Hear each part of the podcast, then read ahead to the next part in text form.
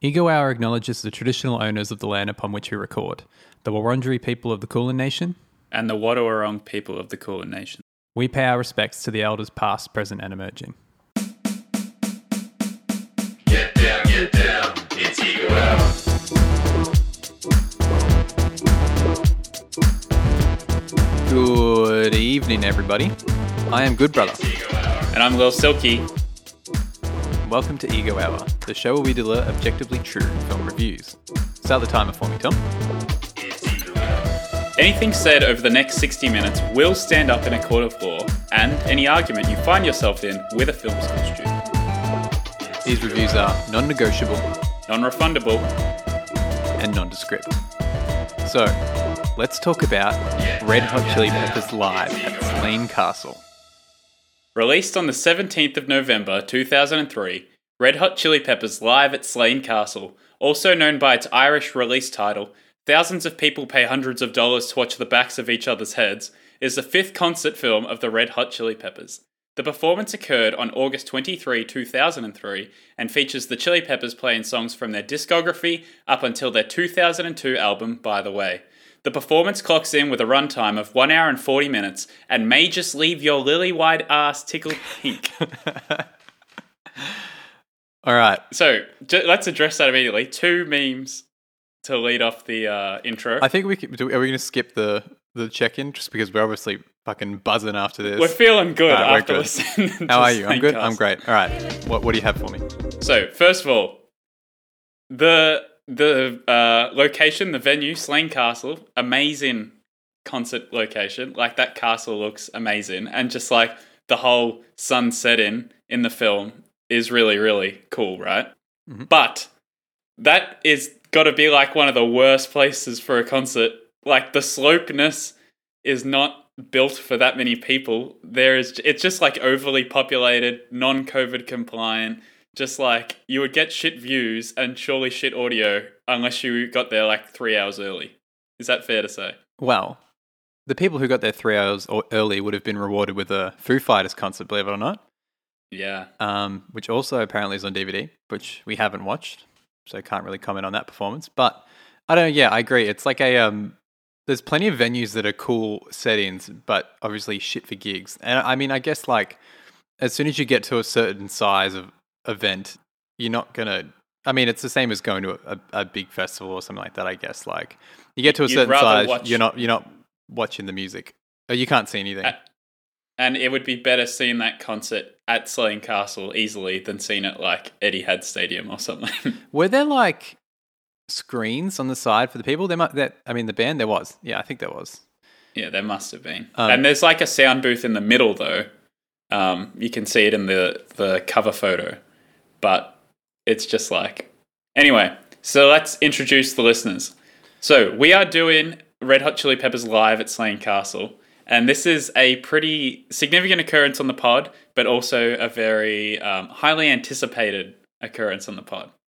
That is true. When we were brainstorming movies to watch for our when we first started the pod, this was very high on the list, despite the fact it doesn't maybe not technically qualify. But you know, if it's on Letterboxd, we'll give it a go. I think that's our official Is it? slogan.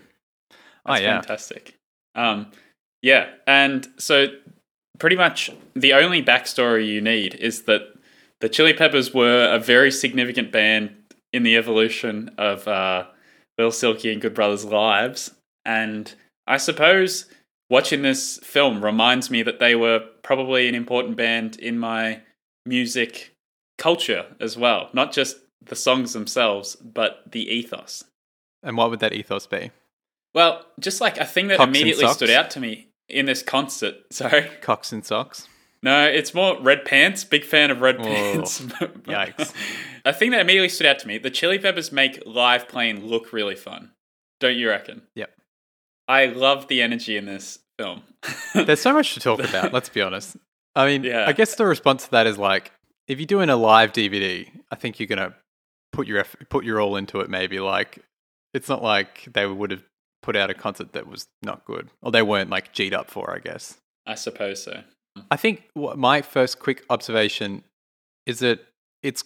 I think that we're kind of pretty far removed from the era where a huge show like this will only be four people on stage. I mean, I guess that probably is the hmm. case with lots of bands, but it feels very to me that was something that stood out like huge huge um, event and there's only f- three people playing instruments and one person singing and then I guess there's like maybe back in track for like Zephyr song or something with the drum machine, but it's like that, that's pretty pretty crazy, you know. Uh we kind of I think moved past that and it was a nice little nostalgia trip even just for that purpose, I think.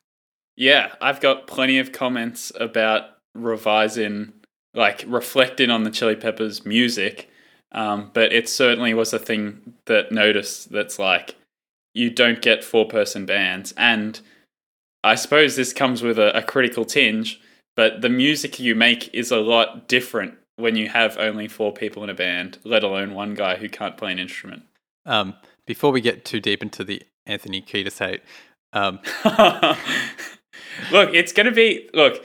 Anthony Kiedis in this film is essentially like I think I went through the whole stages. I went through every stage of the Anthony Kiedis process, and I had the whole like this is like Anthony Kiedis. I think at the end of this podcast, if you had a certain star rating before the podcast, he's the type of guy you might talk yourself into a different rating at the end of this podcast. Is all I'm saying. I just yeah, I wanted to maybe go a bit more into like the contextual thing for for you and I. Um, I just think that we should highlight for like for me like this is a a movie podcast, but it's also obviously closely related to us making music and that sort of thing. And Chili Peppers, are like my first, some of my earliest musical memories are, are the Red Hot Chili Peppers. Our, our mum playing, by the way, on, on, on CD. So like I've got this huge thing. They're always in the back of my head. And then when we were growing up, we listened to rap music uh, because we like As you do. as you do because you like NBA soundtracks and that's what it gets you into. Um, Mhm. And so when I started playing guitar when I was like 15, Chili's were like the first band or like one of the first bands that I like.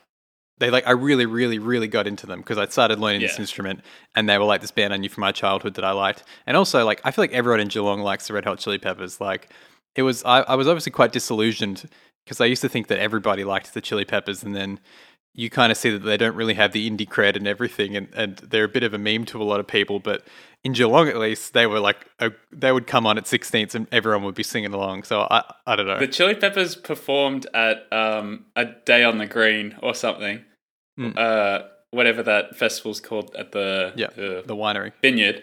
Yeah, and it sold out like instantly, and like every man and his dog who you know went to the Chili Peppers, and then like Cotton On, like which is a Geelong established uh, business, uh, monolith, if you will, of of tacky t-shirt print-ins. They were printing a Red Hot Chili Peppers shirt, I so didn't know that. I think. I genuinely I don't know if they had something to do with the merch of that concert or something, but there was definitely a line of Chili Peppers merch at Cotton On that was prominent in social media and just like streetwear for a while. It was a moment in Geelong's history. Um, yeah, and I feel like they are inseparable from all the Geelong radio stations. Like they're absolute staples. They will never not play. Can't stop Yeah. On K Rock. You know what I mean? Like that okay, that's another thing. If you listen to uh, Triple M for more than you know two hours, you probably won't. If you end up changing back to Triple M to see if they've one of their good you're on there 90 for the songs in 40 and rotation. nothing else, right? yeah, and the uh, the uh, Eddie McGuire show, of course. Um, Love it. but they they it is a very prominent r- spin of Triple M to play under the bridge. So you get Can't Stop, and by the way, on K Rock, you get I think um, that Under, the, the Bridge, Bridge. is like the one that people most fondly remember. And I think that if you're not a Chili's fan, that you're most likely to like. It's kind of got this like, you know, it was earlier on in their career when they weren't as like polished, huge band sort of thing. It's got this kind of charm that makes it feel kind of more authentic, I guess. Maybe uh, than Are we some- unpacking Under the Bridge? Because I can talk about Under the Bridge. I don't know. I don't know how to we- go about this. We'd leave it a little later. I think the last comment I Yeah. would just say about my experience is just like, yeah, going back to being 15, we would have watched this when we were 15 tons of times, so I'm super familiar with it. And watching it was just like, you know, slipping on an old pair of socks, as they say. Um, and the biggest part of it for me is is John Frusciante, and I'm sure we'll talk about that in more detail. But I just think, like, when I was 15, that he was like my guy learning how to play guitar, and so that's why this is like very close to my heart, I guess. Does he win the movie? I think we can easily say straight away John John wins the movie. Uh, do you agree with that? I, I don't know if I do. Like, I know we're dabbling in, you know, a different podcast territory here, but like, I don't know. It, this is almost like there's the the two arguments are, of course, the John Frew lane, but I also think there's a strong argument that Anthony Kiedis wins this film. interesting. And Tom was Tom was the flea to my John Frusciante, so I'm I'm interested. Of course, I learned you didn't bass guitar for a couple for- of weeks there. of- yeah. so the concert begins with first an iconic riff that you've never heard before, unless you've seen the film, in which you've very much heard it before. Um, with a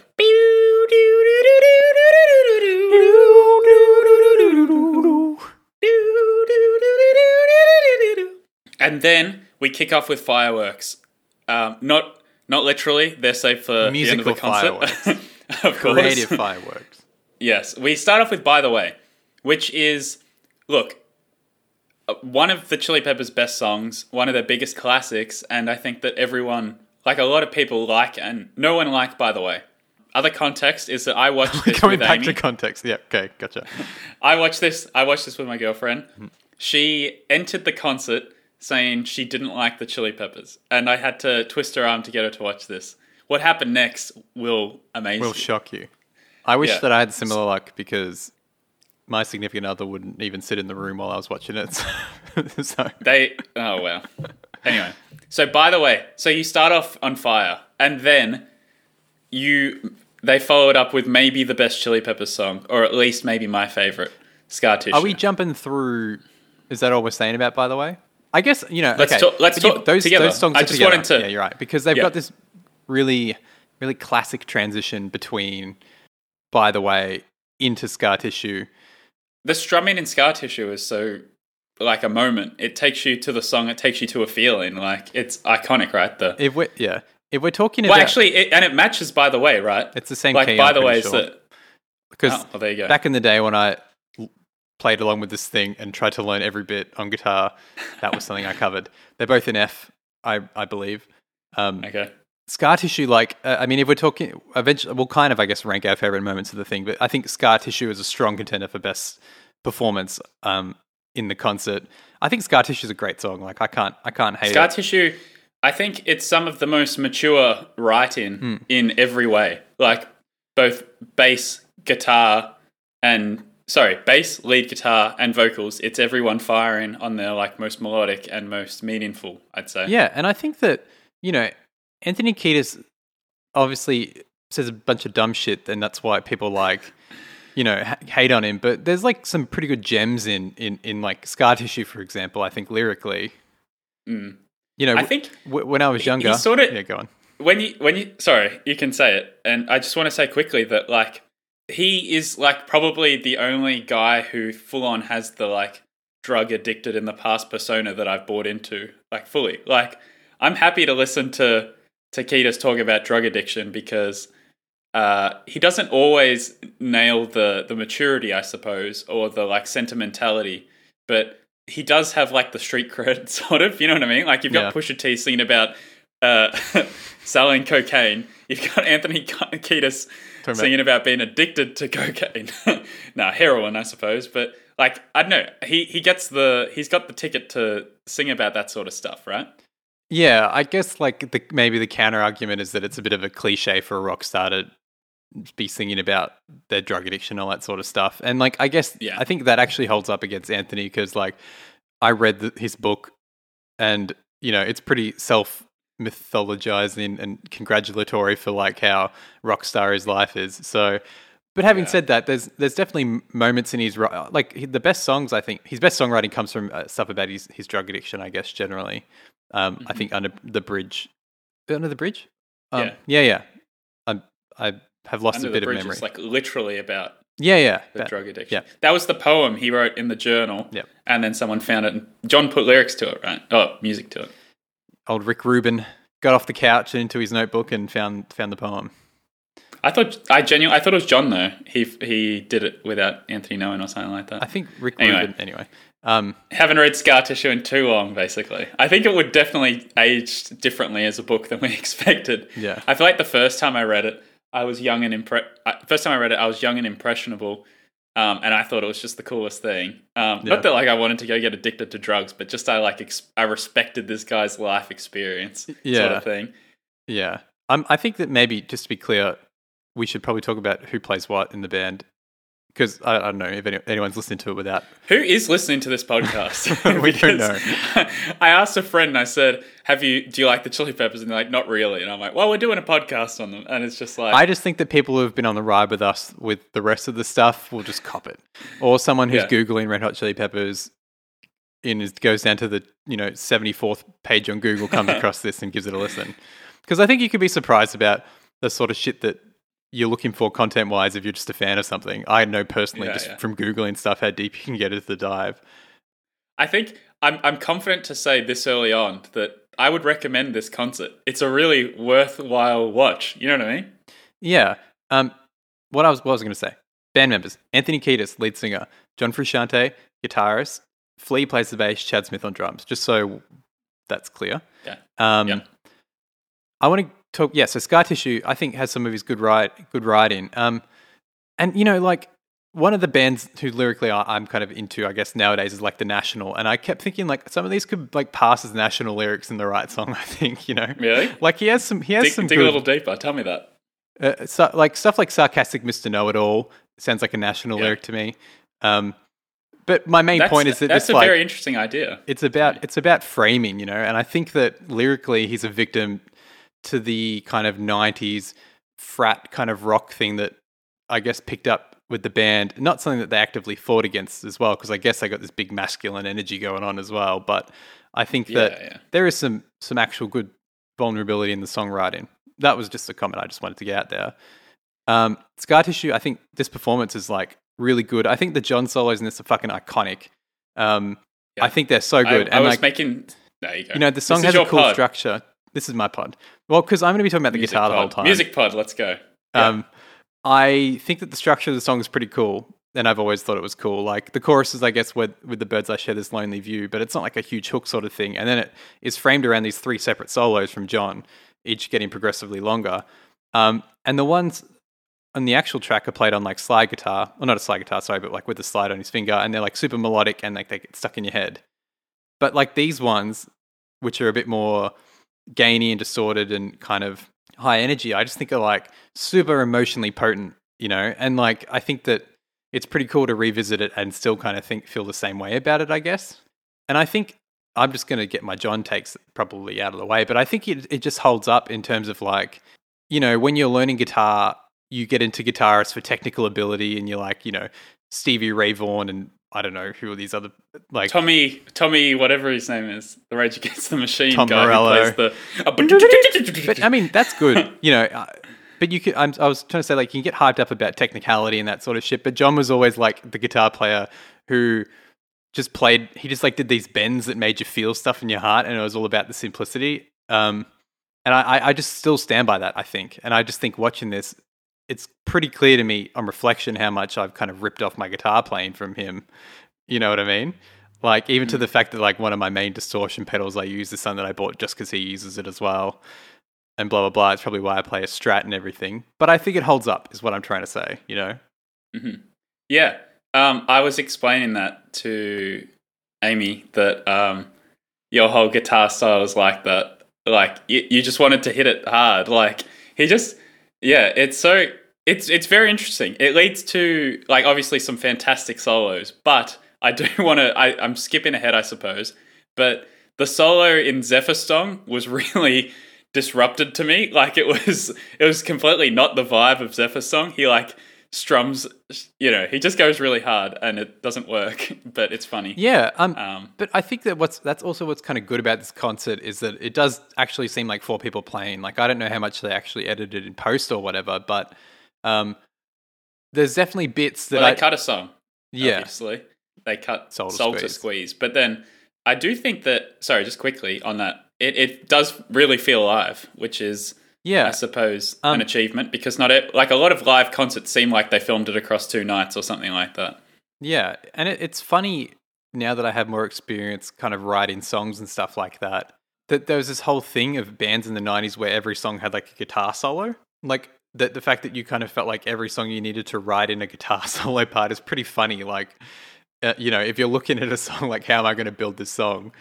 And you just go, yeah, we need a guitar solo here. Like, I think that's funny, you know, like that never occurred to me when I was 15 that there was any reason why a guitar solo shouldn't be smack bang in a song. but, you know, Yeah, I- it yeah. it it definitely like listening to the whole concert definitely makes me think how differently I like what I what I wanted from my music was different back in the day, and I think that it's definitely a different style of songwriting. Any other comments on By the Way and Scar Tissue? Just that besides that they're like fantastic openers, you know.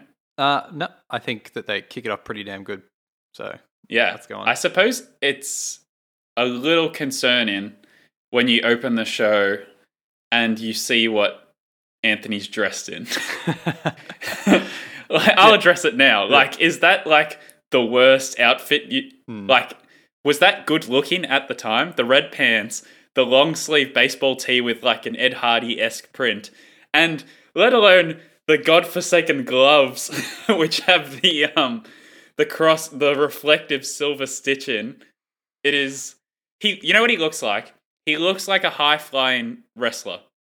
Literally, yeah, he, could, he could substitute into the ring. He could be part of a tag team that dresses exactly the same. we're not far enough. The thing is, we're not. I know that there's no defending that whatsoever, but we also aren't Yeah. far enough away from the early 2000s to kind of know what is completely terrible and not completely terrible. I mean, I would definitely argue that's completely terrible, but I think there's probably some elements of that outfit that maybe aren't crimes against humanity, like like the red pants, for example.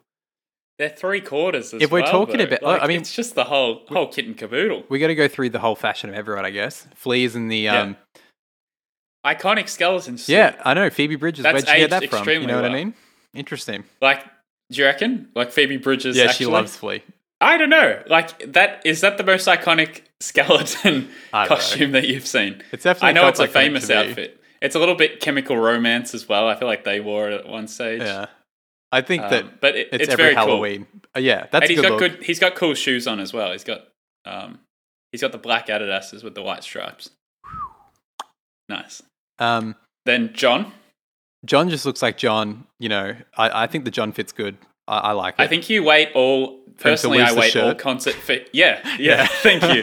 Because like Anthony, I don't know what I, I I did take notes of when, but he loses the shirt pretty quickly, right? And then John saves it till like he unbuttons right it first, I think, and then and then takes it off. Yeah, it's a good look. Um, John also has an iconic guitarist body. I don't know if he's like the single epitome of the guitarist body because he's like lanky, long hair. I don't know. John John is just like the guitarist guitarist, I reckon. Of course. Hmm. Um, And then Chad's got then- the the kind of full on suit cap. I don't know. I'm not crazy about. which is his outfit. I, I like it. He's it's his look. If he didn't do that all the time and he wore it, do you think you'd like it more or less? oh, it's fine. I think I want to get. Let me just take my jumper off because I'm getting hot talking about this. It's getting hot talking about the Chili Peppers. Um, I think It is that- it is enjoyable that they all dress differently. It's a good good move. And, Yeah. and Flea's guitar and John's guitar, both iconic as well. And I think when I was Yeah. younger in a band, and there was this kind of thing where you needed to dress, you know, there was this idea that's like you should be dressing the same. Like, I think this is probably one of the reasons why I was like, no, you don't need to dress the same. I'm going to wear whatever I want. Um, yeah, so I wanted to talk about the Matrix cam, which probably Mm. was innovative at the time. Yes. So, glad you mentioned it. The 360 camera, um, it appears quite frequently at the start of the concert. Then it takes a long hiatus Thank until God. later in the concert. um, they do they do some pretty hilarious moves on that camera. Yeah. There is at one time they they go around to watch Anthony do a, like an over exaggerated march. Yeah. There's also a few jumps that don't get a lot of airtime that get extended. Mm, so Um, funny. But overall, oh, and they do a um, a 360 to zoom out, like a, like a, a pull out really fast, and it's possibly the worst camera move you'll ever see in a live performance. It's in Throw Away Your Television. Well, this Um, is something yeah. I think that I want to, I found funny on the Wikipedia page. It says the DVD was received with mixed reviews, but most gave the live footage a seal of approval. blah blah blah blah blah. Um, the DVD artwork is also noteworthy for its lack of quality photographs and thrown together packaging compared to similar live concert DVDs released by other artists. So I just find it hilarious that it's like this thing that we loved and it's just like a shit DVD. Like you don't even notice that like they put no effort into it before they put it out. I have to say, I probably completely disagree. I think it was a very designed look. I think that was edgy at the time. You know, like they had a producer, like to set up those cameras in the first place.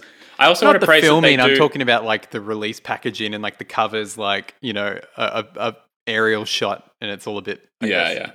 Um, the yeah, yeah, yeah. Because you kind of grow to love the cover, but I think it's just because you love what's inside the DVD. Yeah. like if you do think about it for longer than two seconds, it's not a very good Mm-hmm. live performance cover. You wouldn't know who the Red Hot Chili Peppers are at all. yeah. Um, I suppose it's better than the uh, the Foo Fighters just like electric guitar look, which I think they did for one of them. And they uh, there is a really good shot though where they um in Give It Away where they focus on someone in the in the front and they push to the band. Good look. Um, but those are my main cinematography comments, and just that the lighting change looks really good, but yeah. it's more about like the the narrative of the concert, I suppose. All right, let's keep moving through. The next song Yeah, is we need a we need a hustle. Is we a get re- a jam, we get a jam. and then we go into around the world. Do we get a jam? Isn't there a We do. the- is there? Dude, I I was taking notes of my own sorry, that's a jam. as we went through. There's a jam. okay, then around Um, the world. I don't know. Yeah, so oh yeah, no. Flea I- does that. That's what the jam is. He has the fuzz on. Yeah. he goes wild bass uh, is my note. Um, so around the world, I want to talk about it quickly. This is a song that I like completely, absolutely loved when I was younger. Mm-hmm. Um, when I grew up and gave it a bit of a re-listen, I think it was last year or this year. It it hadn't completely aged well. I, I couldn't like say that I dislike Around the World because you know it's such a great song and I love the bass, but I I realized it's such a disjointed song. It is just like jarringly like a verse that has no relationship to the chorus, and I think that it is probably an example of one of the Chili Peppers' strong flaws, which is that they, Strong they just sort of mash mash shit together Yeah. and it's non not melodic. Um, and then especially like when I was younger, I thought the like ding dang dong dong ding Was dang good. was charming and yeah. cool. Oh, that's so but funny. then it's just like, how did you just like not write lyrics for the end of the song? You know? Yeah. Um, I have similar feelings. I, I have to say, the recorded version I think is definitely worse than the live version, because the recorded version has this like weird transition into like a drum machine thing in the chorus, which feels like really, com- I don't know, weirdly compressed and and I mean, all the Chili songs are famously like ridiculously squashed, but it just feels super I weird. know this. Weird for that. Feel free to oh share well, that. Californication. Because so, have you heard of the loudness war? no. Okay, so the loudness war is this thing that started, I guess, in the nineties, um, where in order to get your song more attention on the radio, they like labels and record companies started pushing the volume um, of your tracks. And how do you do that? It's by like over compression. You know what I mean? So you end up squashing your song so there's less dynamic range, but the perceived volume is louder. So the just for the audience, it's like the loudest notes. The difference between the loudest sounds and the quietest sounds are shortened, right? Yeah, I'm probably not doing a great ex- explanation, but basically, you're losing kind of dynamics um, at, to make something louder. And if you Google "loudness war," Californication is one of like the examples of an album that is a victim of the loudness war. So like Interesting. it's it's compressed so to such an extent that it's like distorted and all this sort of stuff. And Rick Rubin is like one of the main people who was like uh, who has like done this thing. Um, and it's interesting because I mean I will I guess if we're talking about the kind of loudness war thing, how it's over time it's become like a um less of a the debate's kind of done like no one cares anymore because songs just keep getting louder and louder. But it's almost become like a sensibility, like a I mean, not a sensibility, like a, a bit of a style thing as well. Like, you know, if you think about a lot of like new rap music, like trap sounds and stuff like that, they kind of have that, they're so loud and they have that, that distorted effect overall on the track, but it's like an aesthetic thing. So I think that's kind of interesting just to note. I'm getting distracted. Around the World has like a melodic sort of chorus chucked in the middle of this kind of funky verses. However, I will say, I think the verses are fucking awesome. Um, really cool. Um, like Flea's bass line is like sick in this song, I reckon. Flea has a lot of good bass lines, obviously, but uh, just like the stuff where he jumps around is very interesting. Mhm. Um, and I think that he, I don't know, he's obviously going for it on like every song, so it leads to some really good, um, funky, unconventional root note sort of riffs. Yeah, and I, I, I think with this Calif, I appreciated this Californication stuff probably a lot more now. Um, in the interplay between Flea and John, I think like I really like the kind of simple parts that John was playing, but it was like you know they were like it was like really responsive to these bass lines that Flea was doing, obviously. But I think it works super well, you know. Mhm. And you end up with this thing that like has a basis going for it, but not like cluttering the song because I think John is working around it. So like I think Yeah. around the world, the verses are a good example of that, like really working well. hmm So do you think it's gotten better or worse for you? Is my only question. I think it's worse, Around- but I think that the live version's pretty good, to be honest. It's like I, I think Mhm. that it's less jarring than the recorded version. So then uh, we go into John covering the maybe I think it is called Mhm. iconic moment, of course. Yeah. Um, Do you love it? Yeah, yeah. It kind of goes longer than I remembered because like all I remember singing is just going, "Ah, baby. um, and then it go like it's pretty weird that they let him just like cover stuff in the middle of their like giant performance. Don't you think? Yeah, but like in my Chili's phase, like I would love, I like worshipped these John covers that I was like, man, he's so great. Like, how good are Yeah. these things? One particularly great one is him doing it, How Deep Is Your Love? If you want to YouTube that, like, I think that's super solid. Because Yeah. I don't know, he would cover these kind of like more chordy, souly sort of songs, um, which I think is pretty cool. Is that I might be wrong here, but is that where we get now you're talking shit about the weather, or is that a bit later? I, I didn't put down a time wise, a, a Uh, time note, but Anthony Flea goes, "Oh, I'd move here if if the weather wasn't so bad." And then he goes, now you're talking shit about the weather. It's the most beautiful day on the on the planet. You're talking shit about the weather, something like that." yeah, is it, what's iconic How good's the banter? What do banter. we reckon? Well, I, what about the fact that Flea has a microphone purely for banter? Like That's not true. He, he does. He does play trumpet, and he goes, Oh, "Come back strong with fifty ballet dancers," and that's what he does. I just can't like Flea himself is such an interesting musician that he like didn't get on the backing vocal train. I think he you know? sings backing vocals in. There was a song he was actually singing them for. It might have been Scar Tissue or something like that, but there was definitely a chorus where he was singing backing vocals, and I was like, "Oh, I never noticed that before." It was audible or not? Uh no, it was probably a low harmony, but Yeah. I saw him do it. Anyway, it's still good though. I love that. I think it's funny, but I love that. Everyone should have a mic on stage. The more shenanigans, the better, of course. yeah. Um, I mean, that's what's good about these '90s bands, I guess, because when alternative rock was the thing, like everyone was a a, a celebrity a in the character. band. Yeah. I don't know. Is that sort of like boy band culture a little bit? Like you chose your one who had the flavor that suited you? I mean, boy band's Was different that- because everyone sings, I guess. You know, Yeah. um, Is it just like a mature version of that, maybe, though? You know what I mean? Like, is, so you are you maybe thinking that that doesn't exist? Do bands exist anymore? well, I don't know. Like, we're not going to get on the whole rock music is is dead thing because I think it's been completely played out. But this rock music is dead, though. Can you say that? no, I mean, everyone has a YouTube video like the day rock music died, and it's like about Imagine Dragons or something like that. So Was it? No, Oh. I don't know. I'm just saying, like, it's not a new point to make to talk about that. So let's just Can you come to like the conclusion that obviously this genre doesn't exist anymore? Like, especially as the popular music on the radio, right? Well, That's this is the thing. say. Like, yeah, definitely. Um, I think that Chili's are kind of unique, and in like they were the big kind of funk rock hybrid band, I guess.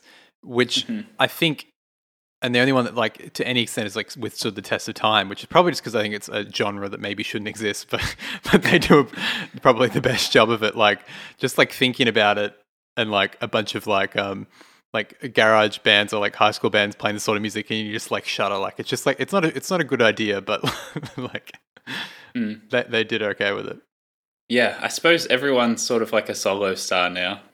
I think, but it's not the only bands like- that are popular are like bands that are big in indie scenes or whatever you know We then go into Universally Speaking, which is actually a killer song. yep Don't you reckon?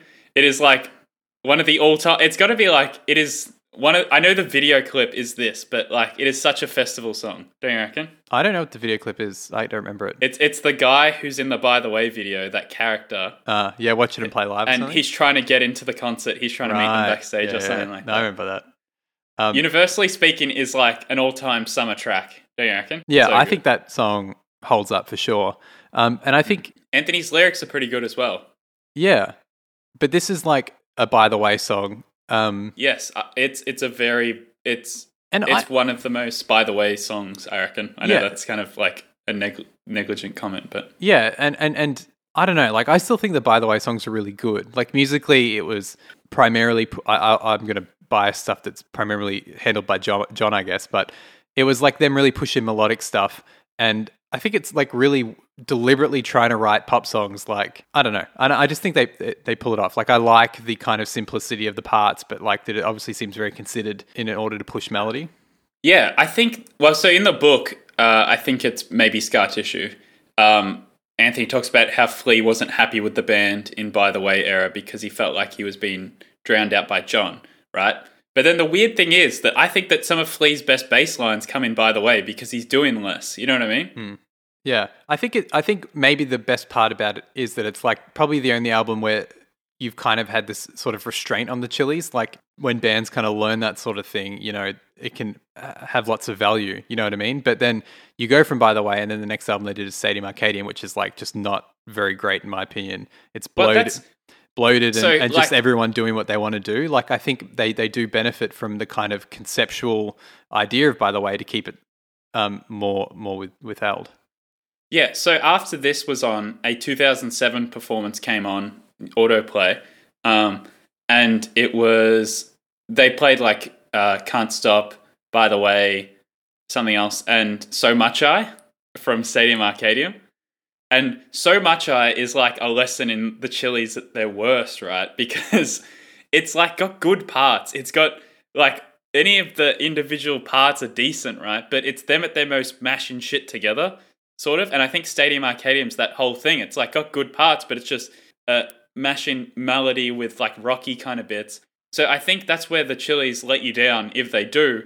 It's when they they kind of get stuck between going for it too much and not going like and doing the melodic stuff. So by the way, on like because like you can see by the way coming out of Californication.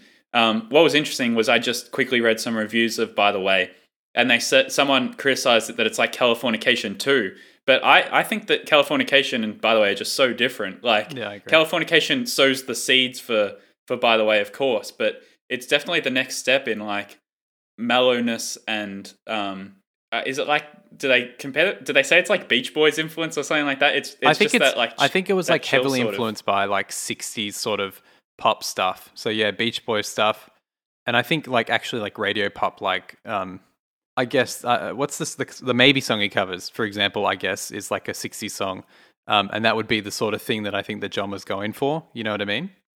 Mhm. Um, and I th- so talking about this as well, I think that I'm gonna throw some shade at Rick Rubin in the sense that they spent 20 years straight making albums with Rick Rubin, from Blood Sex to the one with Josh. Um, I'm with you.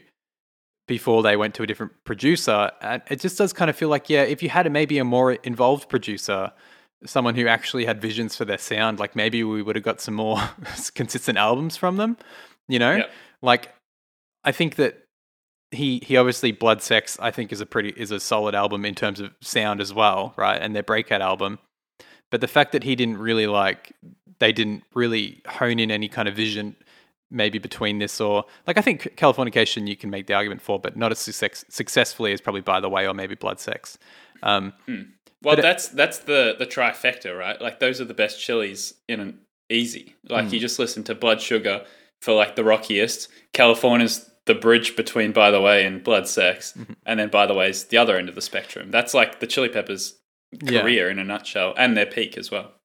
So I don't know, like they the the didn't they didn't work with someone else until their last one, which is an album that I haven't actually listened to um, with Danger Mouse. But it's kind of like I think I listened to a little bit of it, the one with the bear, right? a Um, the raccoon. Is, I- yeah.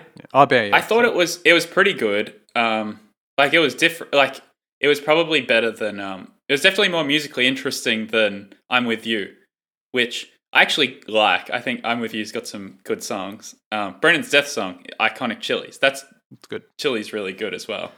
Um, but yeah, I, I found I find the career of Chili's really interesting as well. Um, I don't think they could exist anymore, or at least they don't exist in the same way. But like, I remember reading about them, and they're like not famous in the '80s, and yet they stay alive somehow, and yet they become they're most famous in 2000 when they're like 30 or 35 or something like that. Like Yeah.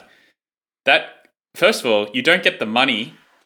Second of all, like I don't know, it just doesn't exist anymore, and it's so strange. Well, yeah, the, Um, the thing that people always constantly say is that like labels won't invest in a band for three or four albums, you know, before they get a breakout hit or whatever. It's kind of like you have one shot and that's it, you know. And you hear plenty of people say like that's a shame, and I guess that's why people move, uh, you know, the people move away from the label system or whatever and kind of do it themselves because like obviously you need that actually like time to to grow. Like those early Chili Chili's albums, they're like they're good memes between us, but they're pretty rough to listen to. Like they're not. one of like, can you remember any songs that sort of stand out to you as show in promise? Um, I always liked Me and My Friends, but I think that's because I saw them play it live once. Me and my, me and my, me and my. Yeah, The um the song about the Thailand border where you can see Laos and Myanmar. Hilarious. um, uh, and uh, what's it called? Johnny Kick a Hole in the Sun's pretty good. Um, what is it? There's a, a really melodic one. Um, this is the pretty little I- ditty. I think it's behi- Behind the Sun. Behind the Sun. but- yep, that's all right. Yeah, Yeah, that's quite an interesting moment for the Chili's. Um, yeah. anyway, I just really love this. This is exact. This is definitely a podcast like just for you and me. Um, but it's Yeah. it's so good. someone's gonna find it and love it, surely. Yeah. surely.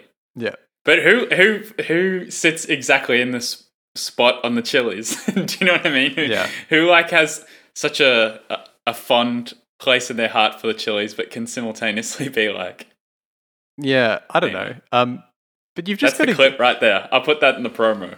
Who has such a It's a call out, call out. Yeah.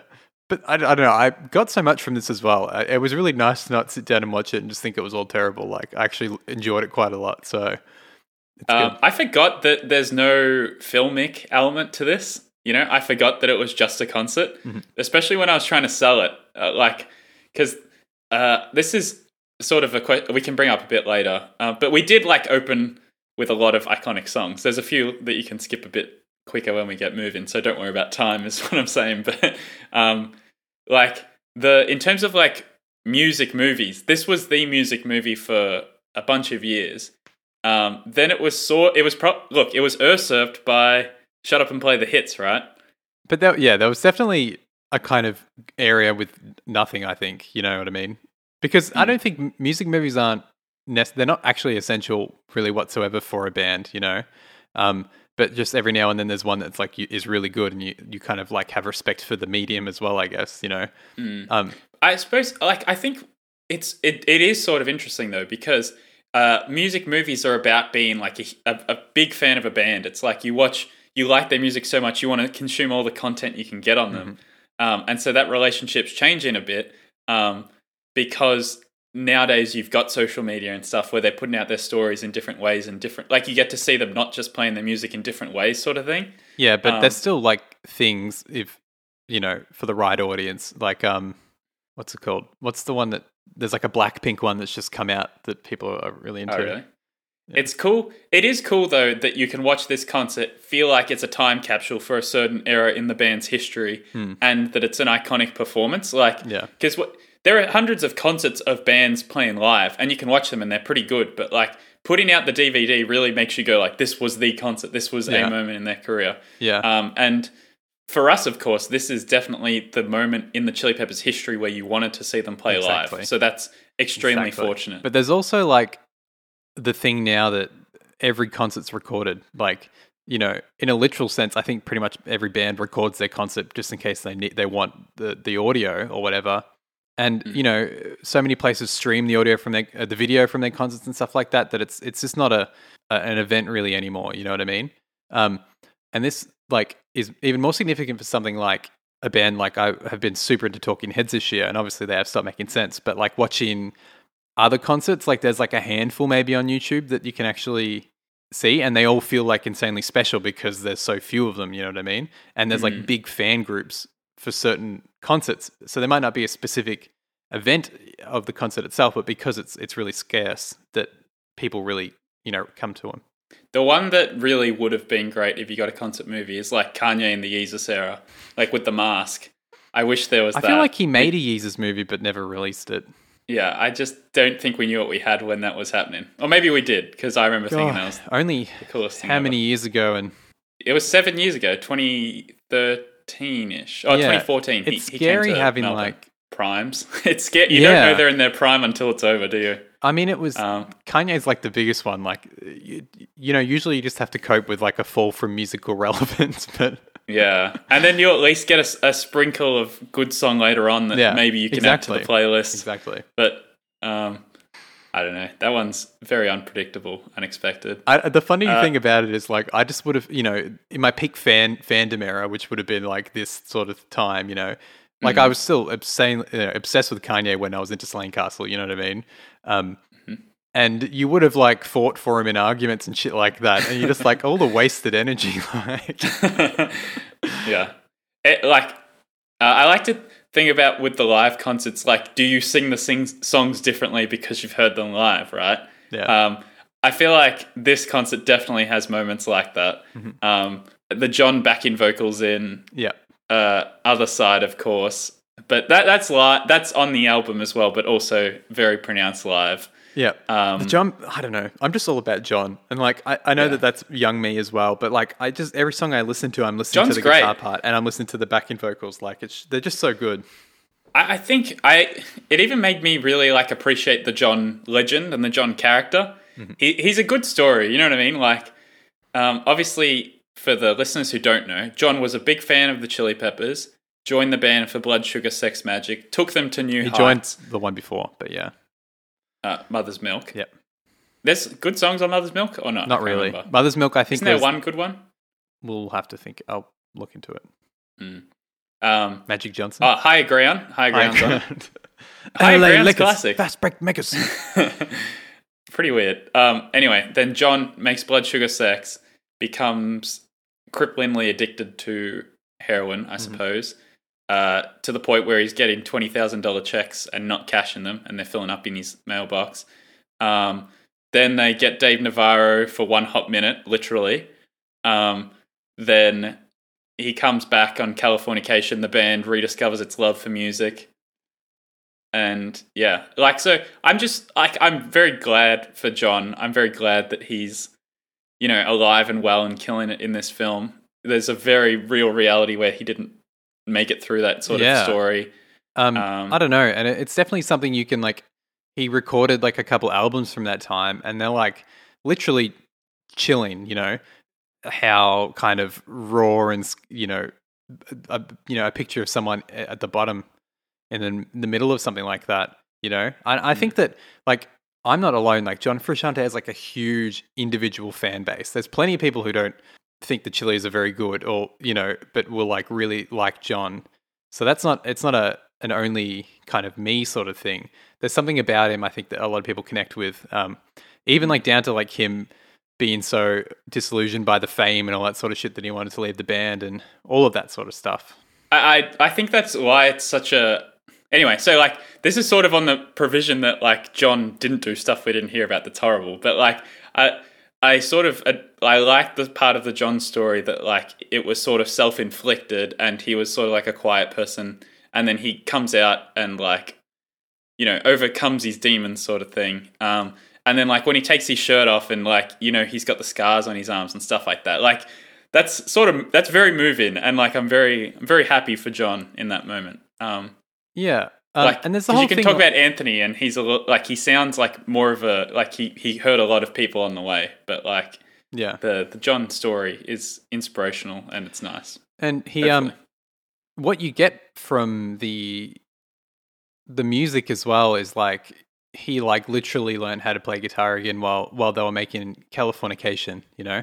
Um and that's you can you know it's it's pretty cool to like um hear the simplicity in the playing and that sort of stuff and like know that that was all going on But I mean, like, it's, that's I guess just generally that's the most interesting thing is like he has the biggest impact on their sound. Really, like he drives it in what all these different directions. You know what I mean?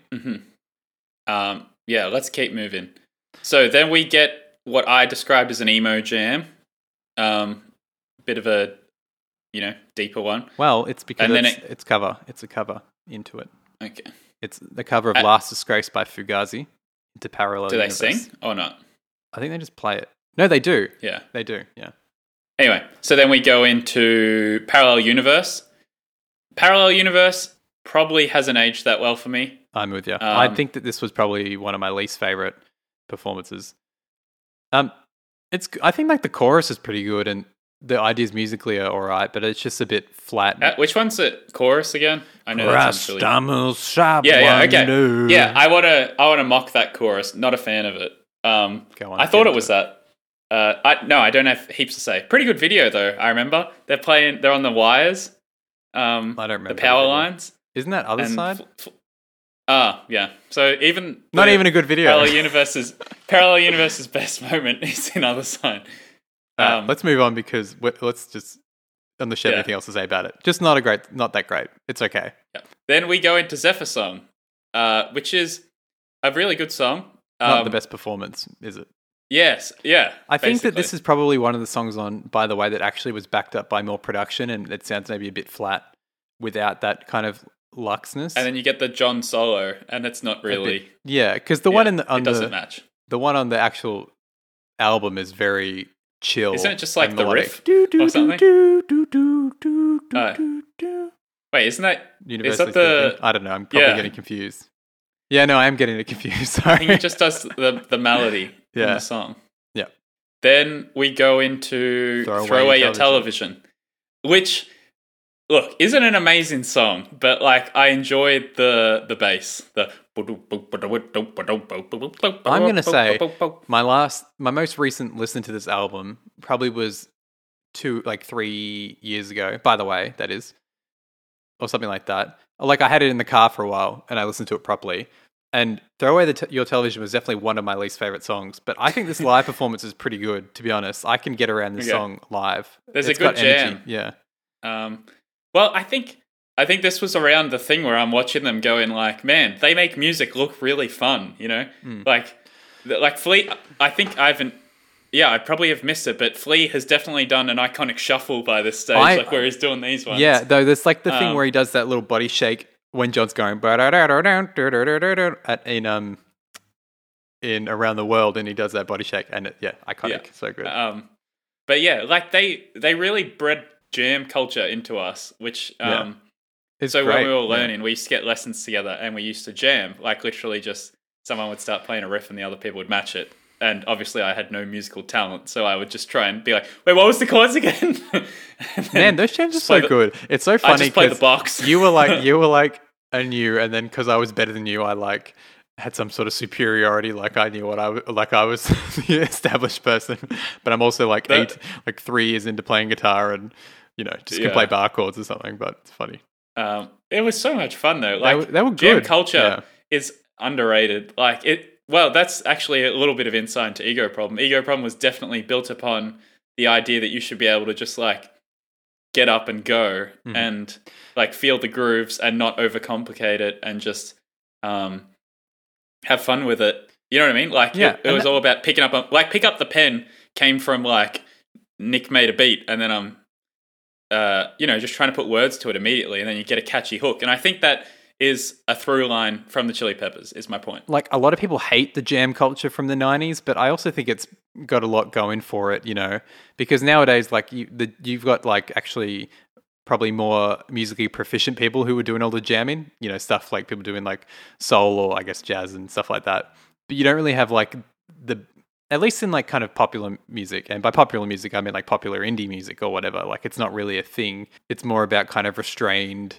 um Who's popular indie music at the moment? well, I think okay, but so I think that lots of like there's a bit of a 90s revival, I guess, in like some female songwriter led stuff. I don't know if you've noticed that. People like Soccer Mummy and um that sort of stuff is is very 90s, but it's more like 90s pop and sort of that sort of thing. I don't think there's bands really doing kind of 90s sound. Oh, maybe that's not true. One thing, here's a, a good take, hopefully, from me. Um, I've noticed that like rap music is going through like a pop punk phase. Mhm. Have you noticed this? Like, I I don't know how like there's this Juice WRLD and uh, Marshmello song that's like I don't want to roll in this, don't want to fuck it up, uh. and like Yeah, but I there's think very much I think that's like, like, Ju- Juice WRLD has this like uh, emo pop punk Nirvana sort of thing going on. Like yeah, um, but that's been a, yeah. It's like the emo rap thing is definitely what's popular right now, which I think is but that's coming from that, and like Hmm. I think it's it's the modern version of that. Like if if '90s rock had people who weren't who maybe weren't good at their instruments, yeah, no, it's um, absolutely. then the modern like- thing is slapping a trap beat on and yeah, just like it's it's the correct a comparison for sure. And and the difference between you know, it's not not playing your guitar, it's you know not singing and having auto tune instead. Like it's it's just a different a different way of doing it. anyway, jams. Like to see them. Um, the jams are funny though because like in a live concert, they jam in. They do sometimes jam into nothing, which is interesting. Like jamming as an intro always works. Big thumbs up from me. Um, like any sort of music intro to a song that has defined chords is like money for me. You know, like it's so much fun as a Yeah. audience member trying to guess what song's going to come. Man, and, And I remember even- seeing Chili's when like because I we saw them together at the big day out, 2013, and this is and I remember 2012, right? standing around pick like the half the fun was trying to pick the song that was about to play because you could like get the melodic references from the the key it was in or something like that. And because we obviously knew the music so well and like the people playing it it was that was like peak that, that was peak fandom into like peak performance. Like the chili's coming to big day out was so exciting. Yeah. Um i was i was like 14 that's my like you know how some like i don't know cool cool people talk about how they snuck into a, a club underage Yeah. and they saw their favorite band. That was my moment that's of that. the thing we just like you know more and more like especially with like instagram and stuff where you you, you can follow people. So like i follow like a bunch of music meme pages and they're pretty much all ran by like teenagers you know what i mean who have this very very cool taste in music and obsession with music which is like streets ahead uh, from from from me now and from me when i was 16 particularly like i had no idea you know and and like I don't know, I just find that really funny. Like the internet has really opened that up a lot more, I think. I mean, there always would have Mm. been kids who had cool music taste, but I guess it was more confined to like knowing the bands in your local scene and stuff like that. But now, Mm. like the I'm getting my music taste from 18 year olds and shit like that, and like that's just the way it is. Yeah. Yeah, yeah. Um, and obviously, like the kind of music that you feel has changed a lot. Like party music, maybe now. Like you know how it's just a huge thing that like sad girl music is really popular. Mhm. Um, and you get like But rip it Charli. XCX and So stuff. good. Like that's just so different from this stuff. Is I Yeah. suppose the point. Yeah. Um, and production's been pushed in a very different way. To think that these were like the songs that you were hearing on the radio. Um, Hmm. So after this, we get um, Havana Affair, which is a cover uh, from the Ramones. Did you have you Um, listened to the original? Because I listened to it after the watching Is it it. good? What's I mean, like? it sounds like a Ramones song. so it's like fast or Yeah, whatever. it's like Yeah. Well, I like the lyrics. It's like for the CIA. That's a good, Yeah. a good line. Or Yeah, whatever. and that's the other thing is that I think that Chili's have, uh, as much as their music kind of strayed from it, obviously they're still very into like the '80s sort of punks. I don't know, Ramones probably a bit earlier, but the, they obviously stayed very indebted to the '80s kind of punk stuff that the culture they they grew up in in LA, I guess, in that time. Yeah. Well, that's a different lens to look at them by. They're they're pop punk in a different way. You know what I mean? They're like they're trying to be the feeling of punk, I suppose. Um, You know, but one thing I will say about the Chili's as well is that I they never. I mean, it's not like I read any tweets or follow any of them on Instagram or anything like that, so I don't actually know what takes they're putting out there in the in the universe. But um, my most relevant music, um, that my my most recent example of Chili's interacting with modern music is like I know that Flea was like really really into Channel Orange when that came out or something like that. So I, Mhm. you know, I think in terms of if you're comparing them to bands like maybe Green Day or something like that, who like are all you know doing the cringy thing of hating on modern music, like I think that they're okay. Maybe do they do regard. that? Yeah, not up to speed on my Green Day, to be honest. No, because it's Oh. it's it was a bit of a meme because they had this advertising campaign that was like no Swedish songwriters, no trap beats, just unadulterated rock or something like that as their promo. I don't understand Green Bay, uh, Green Day, or even their place in history. Like they're sort of they have a respected album, I think. Dookie, yeah. Um, I don't know. Always seemed a bit not my cup of tea. Anyway, But then that album that got famous has a few decent sing-alongable songs, I suppose. Um, anyway, anyway, Havana Affair, So- not bad, pretty good. yeah, pretty good. Then we Cool go cover. into Other Side. Other Side has such. It's a great song, great performance, a special place in our hearts. Of course, we did a, a we used to cover Other Side, and we were convinced it was going to make us famous. And I Um, will try and find it and maybe play it at the end instead of a normal en- ending song if I do find it. But it, it's like a disclosure: if I do find it, it's like It's muffled terrible under audio. a jumper. but because the might be drums were peaking. Yeah. um, yeah, just going for that John harmony. The how long? How? So good. I do Um, think that and that solo is really good, right? I think both live and recorded. Yeah, Yeah. I think he plays a different one live, but I think that the particularly the actual song one is really good. But if we're talking about Yeah. whack parts, like the bridge in the song is almost Yeah. kind of whack, you Yeah. know. But it's it it gets a pass because it's a good song overall. See, I feel like Other Side makes Parallel Universe worse as well. I I think th- because thematically they're pretty much the same idea. I think Parallel Universe is a lot worse. I mean, Other Side's an interesting song because the riff is like insanely iconic for whatever reason. I think, and I don't know if you agree with that, but I, it's just a riff that everyone knows, and it's like three or four notes. You know what I mean? It's so simple. It's very much Smoke on the Water esque. Just Mm. the dun, Yeah. dun. But like the bass is like the same, I think. The bass Anyway. is it's just root notes or something. I think pretty much, but Anyway, very good song. So I think that I suppose I can say this as a summary, but I'll just, I reckon I'll just say it now. Like what the Chili Peppers do, and what you can't deny, is they have some of the most sing-alongable choruses ever. Like I think a lot of Chili Peppers songs sort of exist purely for the chorus and the riff. Do you know what I mean? Mhm. Like you can't tell me that if Other Side comes on, everyone's not singing the chorus. You know, it's just they have these like- simple kind of thematic riff and like like thematic being lyrics, like this is okay. This is the- a, these hooks that are very catchy. this is my, my prime Anthony Kiedis in the national song. I think. Um, you know, he's got pour my life into a paper cut. The ashtrays ashtrays full and I'm spilling my guts. She want to know if I'm still a slut. That is very national to me. I could definitely imagine him mumbling true. That's that. Matt Matt Baron, Berenger. That some pretty good Good lyrics. from That's what I mean. The Yeah. man the man does deliver every now and then. It's just that there's Scarlet started. Now she's in my bed. Candidate for a soulmate. Bled. Push uh, pull the trigger. Pull, pull the trigger and I push push the trigger and pull the thread. Push the trigger Yeah. and pull the thread. yeah, so I mean I think that what I've concluded is that he's just done some big misses that have given him a reputation, but I think there's definitely some solid stuff in there. Like, do you think that a certain amount of the Chili Peppers' charm is because Anthony can't sing well? His choruses are very sing-alongable. Yeah, I mean, I don't know, like it, it's people always say he can't sing well, but like if you've been singing in a band for 40 years, you're going to be pretty decent enough, you know what I mean? I also like. I get what you're saying, but there's not. He didn't suddenly become a really great singer. Like the difference between Anthony Kiedis on Blood Sugar Sex Magik and like I'm with You is nothing.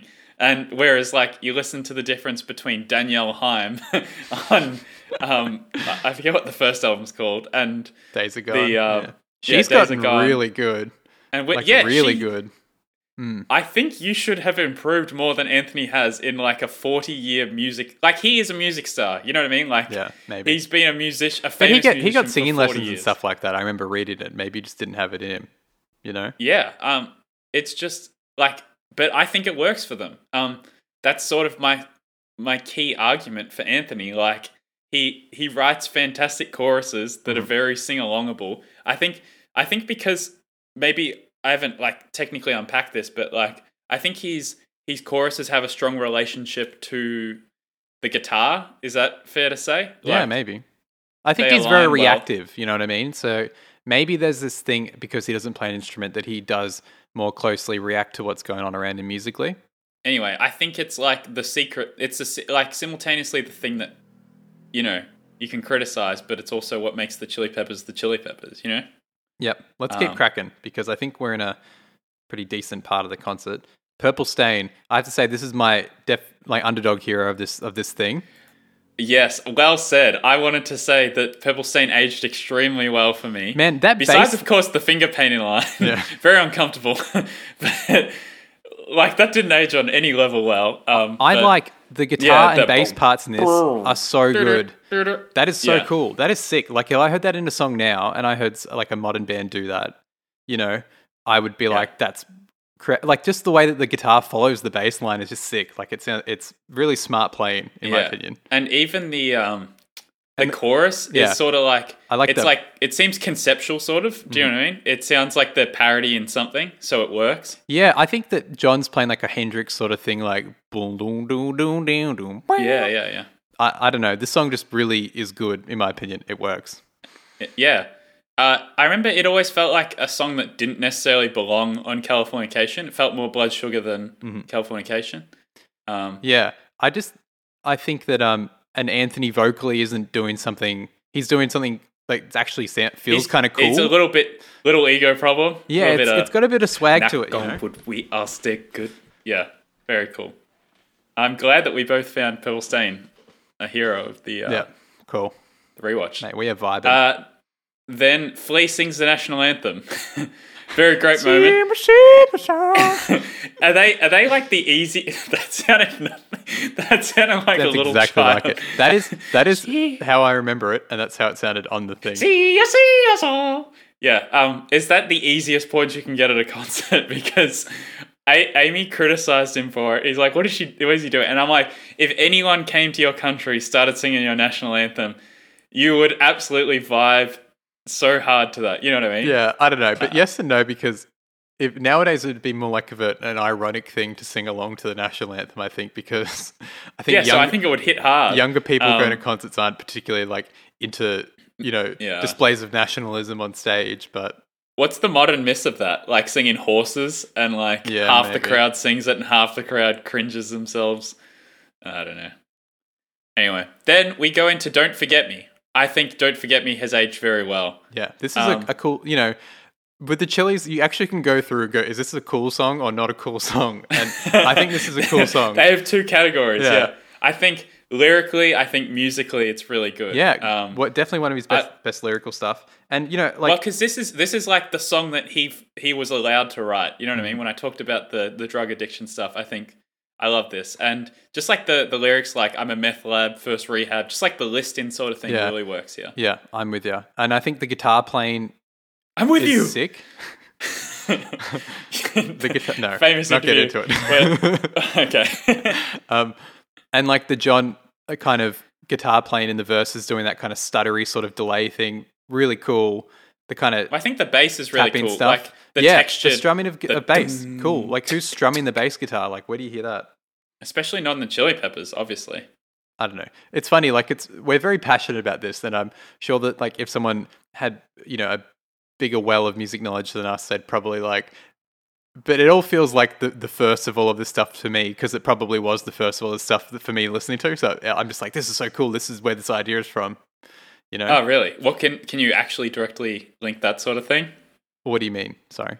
Like, did you write a song that referenced that sort of No, playing but or like, anything? Okay, that- yeah, definitely. Like when I played in a band, um, I I think that this is the main thing. Like I, I don't have not played a live gig in like a year and a half or whatever, but so much of I John's don't think playing in anyone this- has, but yeah, so much of John's playing in this has like would influence my approach to like having a 16 bars of a solo or something like that, or writing a guitar part when there's already something else going on. You know, like this is the the thing. Like in something like "Don't Forget Me," where you've already Flea's playing like you know root power chords on bass or whatever, and then John is like, okay, I'm just going something straight textural here.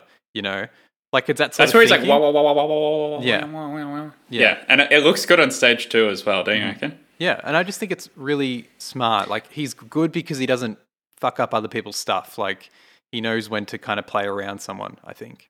And Anth- I think the chorus is really good. You get some great complementary work between the two of them. Yeah. Because you get Anthony actually having like a singing moment, I Mm-hmm. think.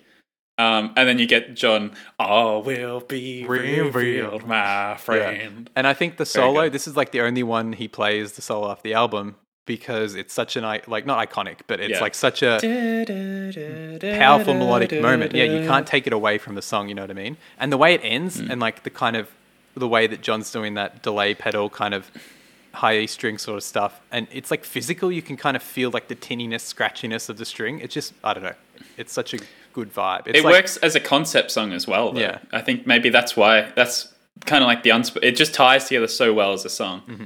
Um, Yeah, I mean, this is what we're talking about about I guess them having a tendency to shove shit together where it doesn't need that to be there. But this song is them playing the song the song is meant to be from the original idea. You know, it's not. yeah, down to drums as well. Like the the Hmm. It's actually listening like to one he- he another. doesn't go for- And maybe that's the problem when you have a jam band. I guess is that you can have people Everyone's wanting to do their own thing. Maybe, yeah. Yeah. But you know what? I've got to say, we've. It feels good to actually get on a podcast and get excited about Red Hot Chili Pepper songs. You know what I mean? Like, it's it's a bit of you know. I just know that I just know that they're not cool, and it's just fun to do it. You know, like They, I think this concert would really earn your respect for the Chili Peppers if you watched it. I'd hope so at least, because as I said, like Amy entered not liking the Chili Peppers, and she left, you know, enjoying them. She would say Mm-hmm. she liked them. I, I think if you showed this concert to a lot of people, it's a very there's some just it does everything right. absolutely. Um, it gives you the Chili Peppers in a nutshell. The Yeah. best. Then we get uh, a funky jam cover. Do you know what it is? Uh, London Calling by the Clash into Right on Wait, Time. really? Mhm. Yes, right on time. The like the interlude song. It feels like an interlude. Don't you think? Yeah, Um, and you know, I used to like this song, do, do, do, do. and I don't mind it, but I just think like the "It's right on time, it's right on time" is a bit shit. yeah, it's it's a little. Um, you could have come up with something else. Look at Fanya. Yeah, But. John's vocals are good, of Yeah. course. The Um, man doesn't miss. Let's be honest. What about how he sings on when he sings this one live? Instead of going for the "It's right," He does the like, lower octave. It's right on. Yeah, Um, which brings me to a point I haven't mentioned yet. But uh, Anthony sounds very robotic in this concert. what do you think? bit of bit of the tune. You reckon? Someone chucked a little a sneaky bit of the tune on. I didn't think. I just thought it was like one of those things where when you go live, you like find your live performance. I think it's the tune, to be honest. okay. Um, Um, and I'm not canning him for that because I think whatever, who cares? But um, yeah. you know, it's funny. Like, there's this moment in, um, and you know, when I was 15, I probably cared about that sort of shit. Like, you know, they're meant to be real musicians. Like, why would you put? I remember on? not liking the idea of backing vocals because I thought it was like cheating. Yeah, you know what I mean? You know, you but- should be able to carry a song on your your pure lead. I will say one thing about you know we're talking about modern music as well is that it is nice to be kind of like finally freeing yourself of that sort of shit. Like I know when I was younger and learning instruments and you know meeting other musicians and stuff like that, that stuff was still very present and people like didn't like drum machine. I don't know, maybe it's a Geelong thing and that we're all just like 20 years behind in music evolution or something, but I just I just associate this sort of era of my music with that sort of snobbiness as well a little bit. Anyway, it's just like it, it's still a good song, and I think it's. I'm glad they played it live. It's just you know, holy cow, bow wow wow, or something. Anyway, Mm. it's still like it's good melodically. You know what song it makes me think of? But it's I, maybe it's because on the album, but um. I changed the key from C to D. It seemed to be It's Minor just a minor thing. They're very much compartmentalized together for me. I think they're both um, Californication as well, right? Dude, do you know how far Right. we are into this podcast? yeah, like an hour. We're like or 80 something. minutes. this is going to be our would've thought? longest pod, but I, I couldn't it. tell if this would be the shortest or the longest pod. It it had big either way. But this is like me. I want to do this stuff, you know, and I want to do music episodes and stuff because the conversation is is it's ripe. You know what I mean? I hope so. I hope people are enjoying this. It's good. Oh, it's fun whoever's for made us. this far, congratulations. I feel, um, I'm reflecting on this like. Okay, so I'm going to leave the stuff in the pod because I think it'll be funny to look back on if people want to listen to it. Okay. Um, I think with podcasts, it's the sort of thing like eventually people catch on anyway, right? Um, so it's the sort of thing where someone's do the deep dive. yeah. So someone someone's not listening to this in real time or like even recent time. This is like you know, when we're really famous in like four years and like most successful pod, you know, bigger than Joe Rogan, and people do the deep dive from the start and they listen to these early ones, and that's when they go, "This Yeah. is some great content. I'm glad I did that deep So dive." those of you in 2022 or 23, Mm-hmm. hello. Um, I think Right on Time came from a jam, probably. Very like clear them came from a jam. relationship. All right, next song. Boo doo doo doo doo doo doo doo doo doo. Like, Can you do that? so good. So good. I'm just- Maybe their best song. I would. This is like the best fusion of the different parts of Chili's. I think Yeah. you know it's got the best Anthony rapping. I think you can get. Maybe because he's doing Yeah. a British accent. I don't know. He doesn't say anything lyrically that because his rap songs he puts so many words in it that there's something in there that you think is like stupid. But this one doesn't really have anything stupid. You know what I mean? I, there's like really good lyrics like Drop top, he says, I'm going to win big. Choose not a life reservation. distant cousin to the reservation. Uh, and- I like that. Yeah, it's good. Uh, it's just like it's so good. it's it's so it's so sing alongable. It's so much, you know, terrible word, but fun. Mm-hmm. It's just like like it's got an iconic bass line. It's got iconic melody. It just it's such a feeling. It's so un unfiltered, like, and it's so positive. You know what I mean? Yeah. They they're writing a, a happy yeah song. okay but this, it's just like you know all the different ideas and things that could maybe go wrong in a chili song like just pay off so you've got i guess funkier sort of verse going into a more melodic chorus but the chorus is great you know it's a good it's a smooth transition the bridge goes to this kind of reggae Works. feel but it works like it's it pays off so good and then you go into this john solo that's just playing you know the the chord you know the chords on a high note or whatever um and it just all works and i really like the kind of rapping not going back to a chorus but ending on it. That that's just Yeah, a yeah. vibe. One thing that I think is funny is like the intro is pretty long um, for like a radio song. I wonder if they edited it when they played on the radio, but it goes They like twice have. as long as you think it would go for a song that's a pop hit. I think. Yeah, yeah. Um, but just like those bass lines stay with me, just like the boom, boom, boom, boom, boom, boom, boom. and then the, even the chorus like do do do do do do do do. Um, and the clap, how good? I don't think they do it live, but how good is the clap as well? Hmm. Such a good moment. That's one of the best because the Chili Peppers production moments are so small. Exactly, the, yeah. The iconic ones stand out, and the cut, cut, cut, cut. Is But so this is like the album. Like I think if you're looking at the chronology, right, you've got Californication, which I think is pretty pretty raw. You know what I mean? Mm-hmm. And then this one, they obviously branch out their synths and stuff, and like strings in some of the By the Way songs and all that. And then they go to like um, Stadium Arcadium, and they've got a million guitar tracks, and it's just all too much and shit. But this is like the good amount of production. You know? I feel like Stadium could have been better if it was edited. You know what I mean? It's it's like Stadium- 28 songs or something like that. I looked at it the other day. It's like how. And it won. It won the Won Best Grammy. Rock. Isn't that just the weirdest Yeah, thing ever? But gra- Grammys are like so Is that funny. just they're they're so industry? They're so out of touch that it's Like- like, hilarious. Like at least Yeah. I know that Oscars can be out of touch as well, but you know, I guess Oscars hit. Uh, they have bad years, sort Mm. of. Um, but they everyone still sort of trusts the Oscars. Like I don't really see many. well, like when there's Oscar buzz, you know what I mean? There'll be like a batch of like maybe five movies, and there's probably like one that's just Oscar bait that everyone thinks is a bad movie and not actually good. But there's always like a lot of good ones in there as well. You know what I mean? Like you can't I think the Oscars are going to get good again. To be honest, I well because they're they're opening up their diversity and stuff. I know that it's not as much as people want, but Yeah, I yeah the the bars were pretty low, but they're doing something, and I think that um, you know this isn't an Oscars talk, but I think the Oscars are more respected than the. Grammys. we're talking about music, rock and roll. Rock and roll. Anyway, can't stop. Just such a good song. Can't stop praising it. So good. Hilarious. That wasn't a All right, joke. Next one. We get an ambient jam, sort of a weird vibe.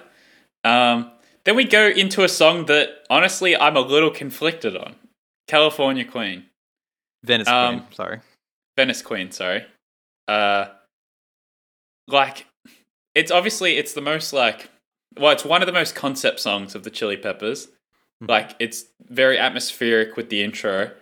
Um it leads to one of the funnier moments in the concert when John is playing the the acoustic Guitar guitar, on a stand. on a stand, and then you look at Flea and Anthony, and they're jumping, and it's like they're jumping to ding ding ding ding ding. Yeah. It's like it I- could be like the music to a Nissan Navara ad or something. Okay, I've got some Um, takes. I, I I think that the first half is good, and then the second half's not really that good. Having said that, I really like, I love John's acoustic sound, like that acoustic guitar um, that is Real on a. stringy. It's it's just really really percussive and like it sounds like I'm not.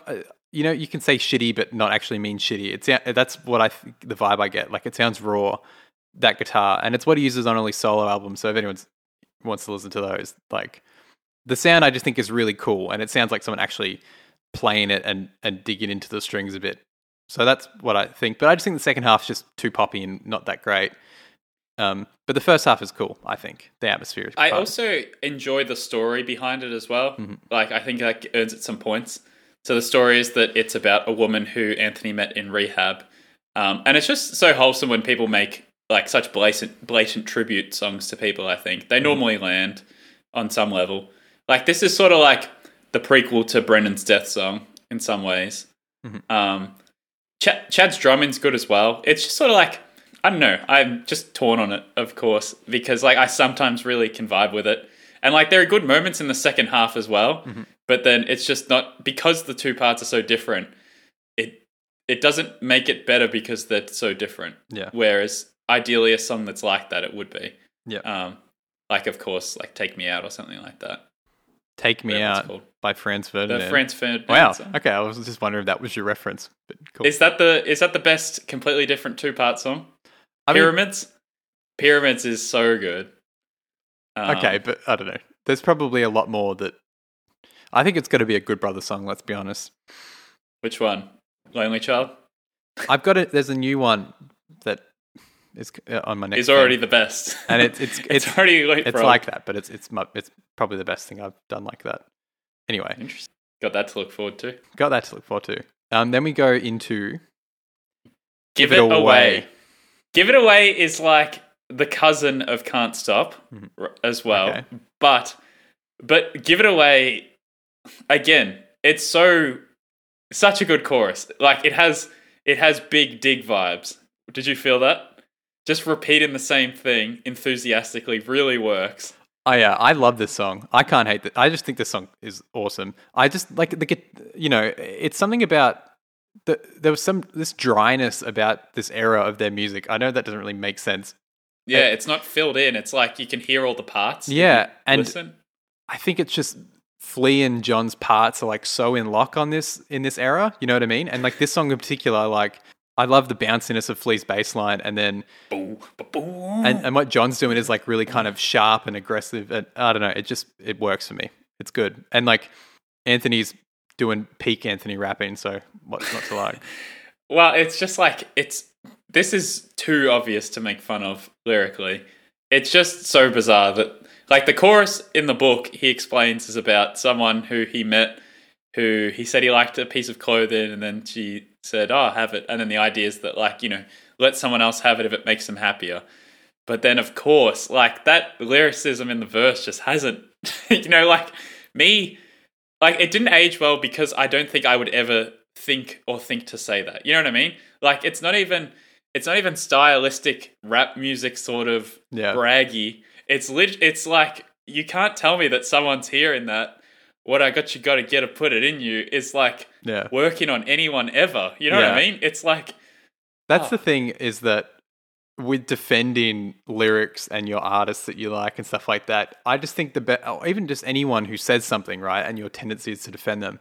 I think that if you think about whether you would ever say what they've said, you know what I mean, and you just wouldn't like ninety percent of the time, you know, you you, you empathy for some reason we we sympathize. But it's so far removed from anything that we would we would think is okay. Like, Imagine, okay, just try and imagine a scenario where that dialogue sort of works. Like, the only thing I can imagine is that you're doing someone, like, the only person that would say, What I got you got to get to put it in you is like, I don't know, literally some crazy guy Yeah. who's like hitting on a girl or something like that. Like, I think if you out of nowhere said to, like, someone you know, like, What I got you got to get to put it in you, they would literally be like, what the hell? You know what I Yeah. mean? It You're a just makes psycho. no Get away from me. yeah, it's it's it's so funny. I don't know. But Like, there's good there's good drum breaks and stuff. It's just, and it's the thing. It's not even the fact that he's rapping about sex or something like that. It's just like the way that you like, you know, for someone who I've just praised for actually writing some good lyrics, it's like, you, couldn't you bring a little bit of that poeticism to your kind of like sex talk or something like that? Like, don't make it like this.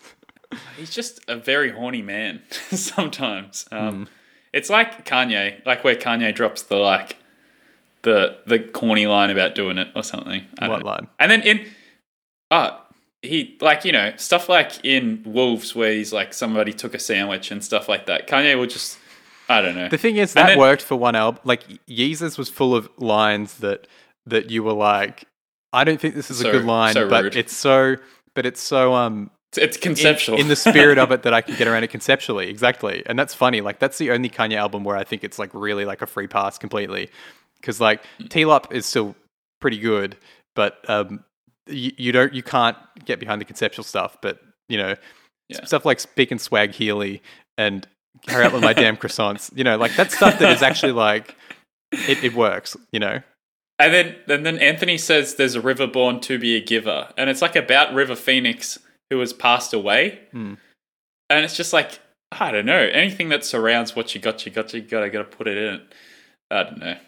It was a different time, man. We'll, we'll never know. I don't think it was a time.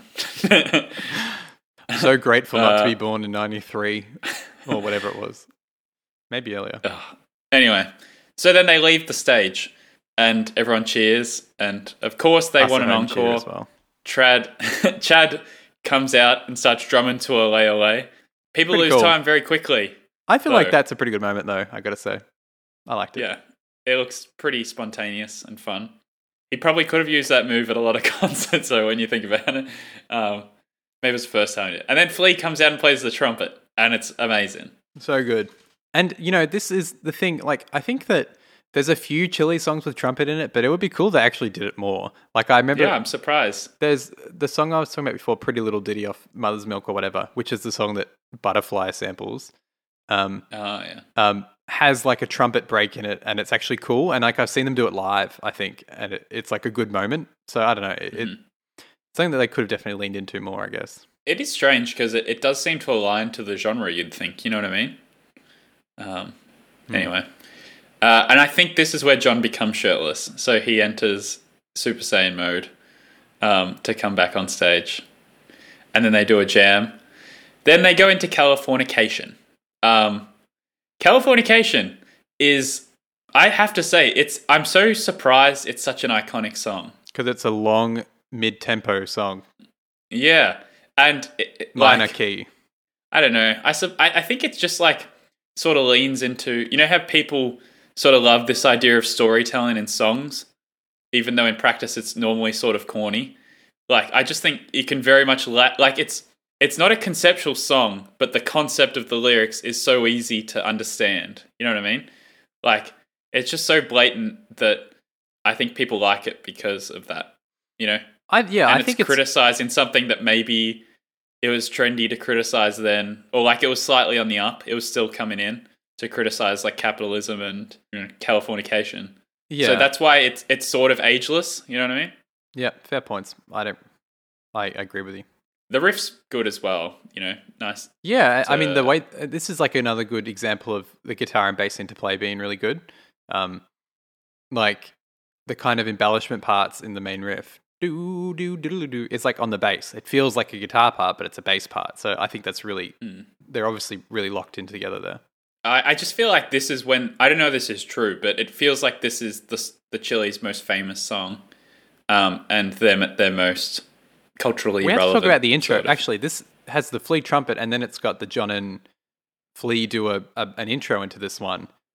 Do do do do do do do do do do do do do. And I've always Yeah. was always blown away by that that jam, how locked in they were there. I think it's probably the best jam on the on the the thing. Oh yeah, sorry, it's completely clicking in my head. And and Flea's got the fuzz, the distortion, and it sounds really good. So yeah, I'm sort of surprised. I don't think it's I still don't think it's one of my favorite Chili songs, but it's you know, it is iconic and it's still obviously quite likable. But Mhm. then we go into Under the Bridge, which like Under the Bridge is it's a legit song. You know, yeah. you know what I mean? I think Under the Bridge is bigger than the this in the Chili's. cool in the cool chilies section. I think this is This is good. But I think that like sort of Under the Bridge has vibes like someone was gonna release like whoever released Under the Bridge would be on a hit sort of thing. yeah. It's not it's not descriptively Chili Peppers. Besides the fact that it's like a iconic guitar riff sort of thing. Well, Um, this was like probably the only melodic song on. No, I think there's two melodic songs on Blood Sex, and uh, I always say Blood Sex is? Blood Sugar. No, Porcelain's off Californication. Um, I could have lied, which is a really good Ah, Chili yeah. song. It has probably And Top does three, Soul John. Squeeze count? Oh, no. that's not on the album. I just want to but quickly like put in that. it's between those two, isn't it?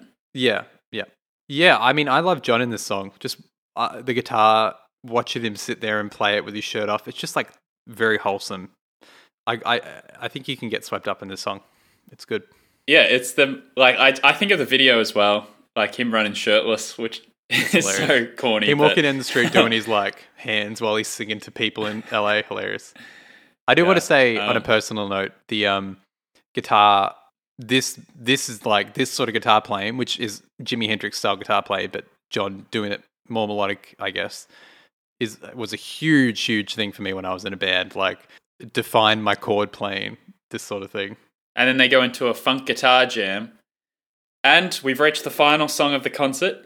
What could it possibly be? Everyone's sitting What- there on the edge of their seats. What Look, what song will they use? I thought they'd got like I genuinely my experience going through this concert was I was like, man, I forgot how many good songs they have and how many songs I love of theirs, right? Mm-hmm. and yet somehow, against all of the odds, they end with the strangest choice, the least conventional, and I don't know, it's a bit of a flopper.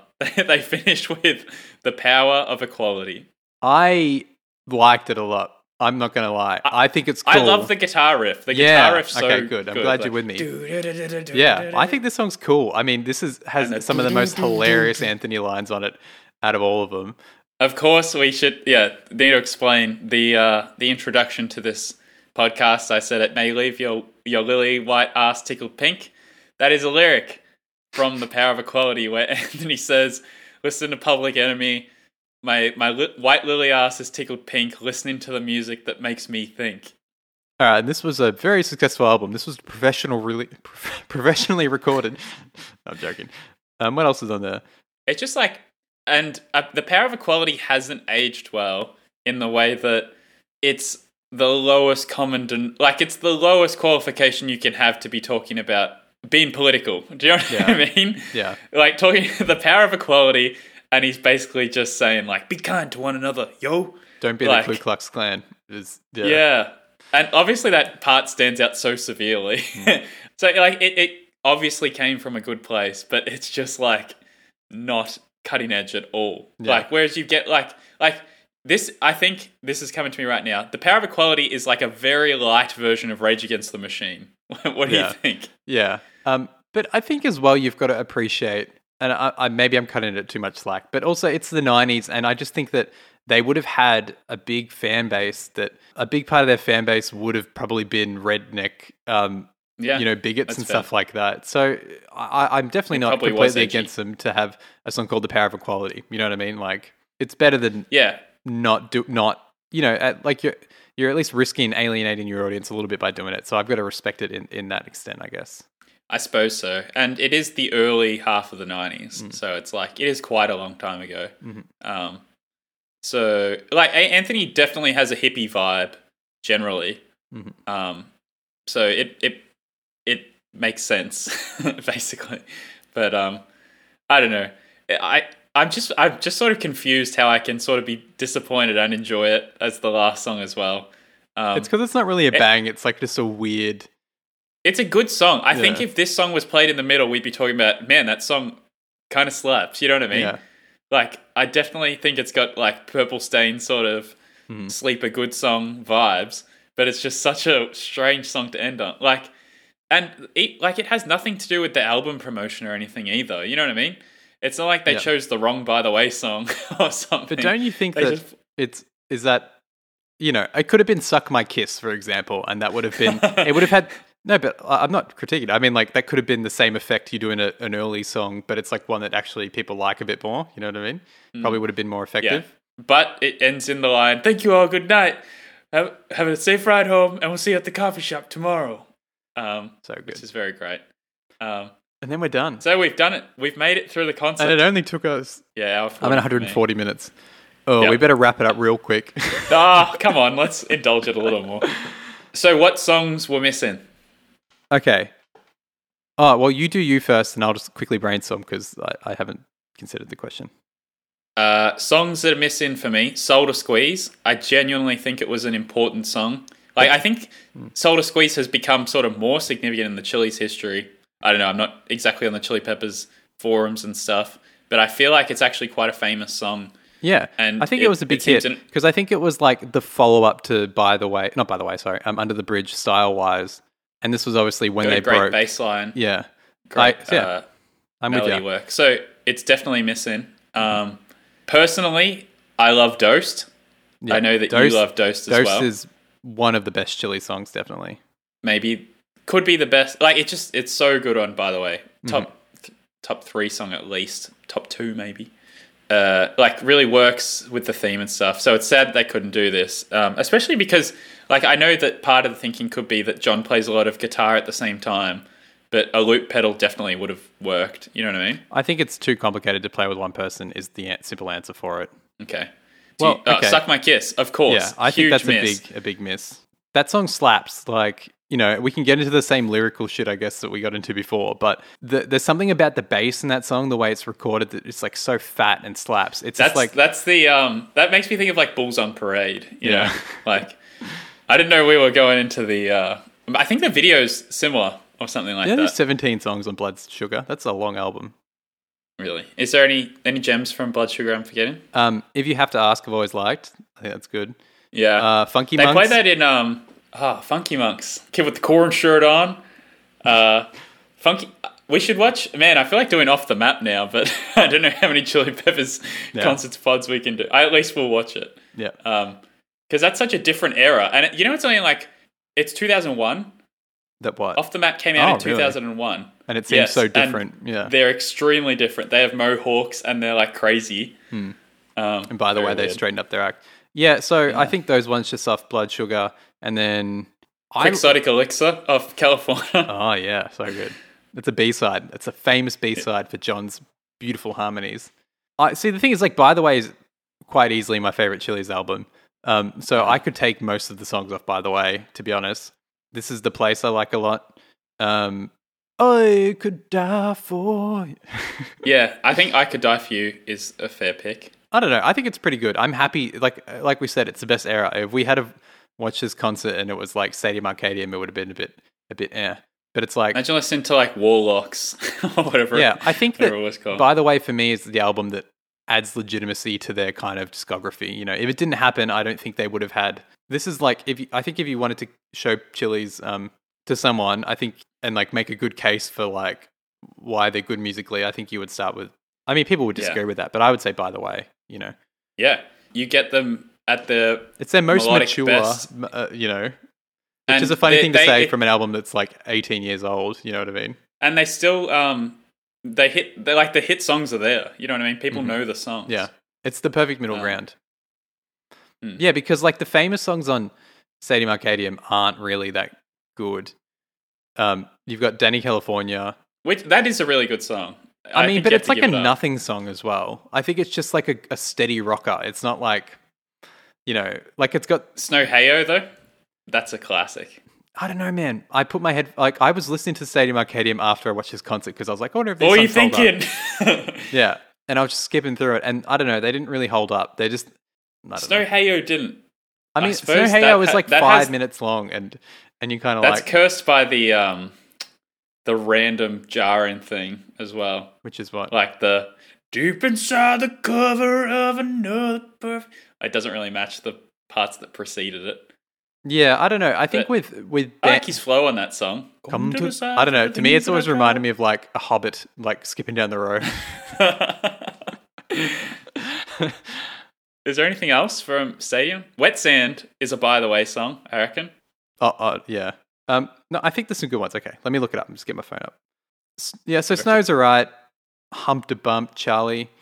Um, Slow Cheetah is like a very uh, low low key one, but I think that's actually a good song. Strip My Mind is pretty good, especially How's Missing. that go? Please don't strip my mind. No, I don't like chilies at that tempo, to be honest. I think that one. I don't know. It has a good, powerful John solo moment. Um, Okay. especially in Michigan, I kind of like. Yeah, especially Michigan's not bad.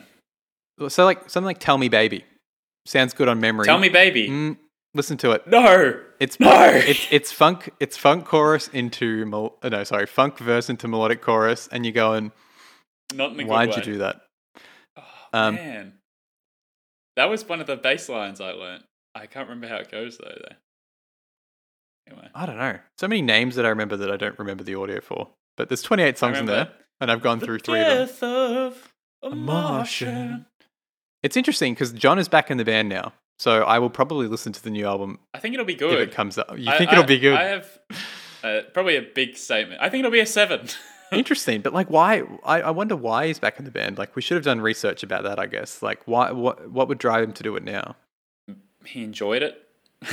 Concerts are fun. Hmm. Like watching Slane Castle, I'm left going like, man, imagine having that many people care about what you're doing ever in anything in life. Yeah, You know what I mean? That's so.